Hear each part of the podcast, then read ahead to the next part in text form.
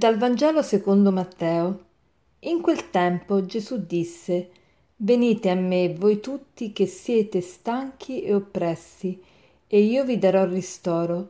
Prendete il mio giogo sopra di voi e imparate da me, che sono mite e umile di cuore, e troverete ristoro per la vostra vita. Il mio giogo infatti è dolce e il mio peso leggero. Quando leggo questo brano sempre mi viene in mente il paradosso. Gesù dice Venite a me voi che siete stanchi oppressi e io vi darò ristoro e poi subito dopo dice prendete il mio gioco sopra di voi. Ma come Gesù ci dici di riposarci e poi ci metti sopra un gioco? Ecco, però il gioco di Gesù è appunto un lavoro fatto insieme a Lui. Ecco perché in un certo senso possiamo riposarci anche quando lavoriamo, perché non lavoriamo da soli, ma lavoriamo insieme a Lui. Ma oggi vorrei soffermarmi soprattutto su questa affermazione. Gesù dice imparate da me che sono mite e umile di cuore. Vorrei soffermarmi su questo vocabolo mite. Che cos'è la mitezza? La mitezza è una virtù alquanto trascurata, è una virtù che talvolta è confusa con la debolezza, con la timidezza, con la non, ehm, non forza. Una persona mite è una persona che non dà fastidio, una persona che eh, si mette in un angoletto, che non prende l'iniziativa di niente, una persona che, che praticamente non, non conta, ecco.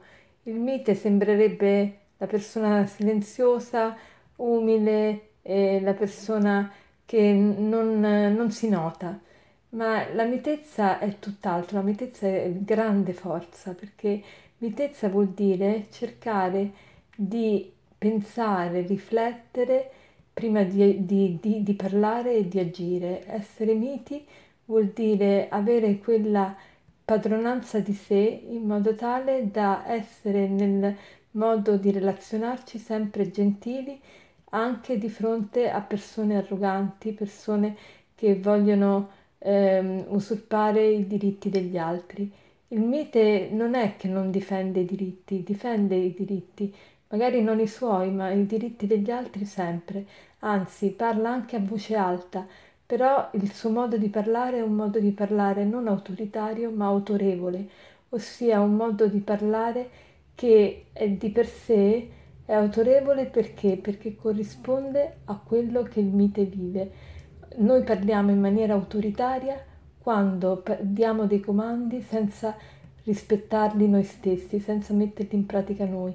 Siamo autorevoli quando ciò che pretendiamo dagli altri è in prima, in prima istanza ciò che noi viviamo fino in fondo.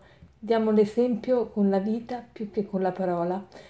Allora il mite è colui che sa rispondere sempre con gentilezza anche agli attacchi, che, sa, che nello stesso tempo però ha la forza di denunciare le brutture del mondo, ma non con l'arroganza, non con la violenza, ma con la fermezza. La fermezza è l'esempio, senza pretendere niente dagli altri, ma prendendo l'iniziativa di eh, portare avanti i valori che si è prefissato di portare avanti.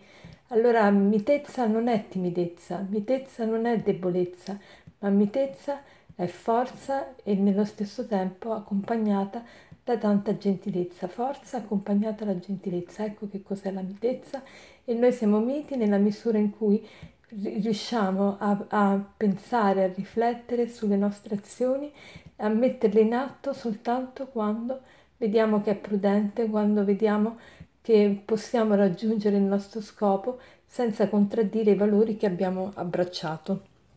Allora oggi il Signore ci vuole dire impara da me, impara da me che sono mite, impara a difendere i, dif- i diritti degli altri con forza, con, ma nello stesso tempo con tanta padronanza di te, altrimenti ti metti alla stregua di coloro che ti combattono.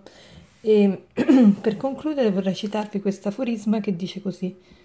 Amo le persone miti perché sono quelle che rendono più abitabile questo mondo.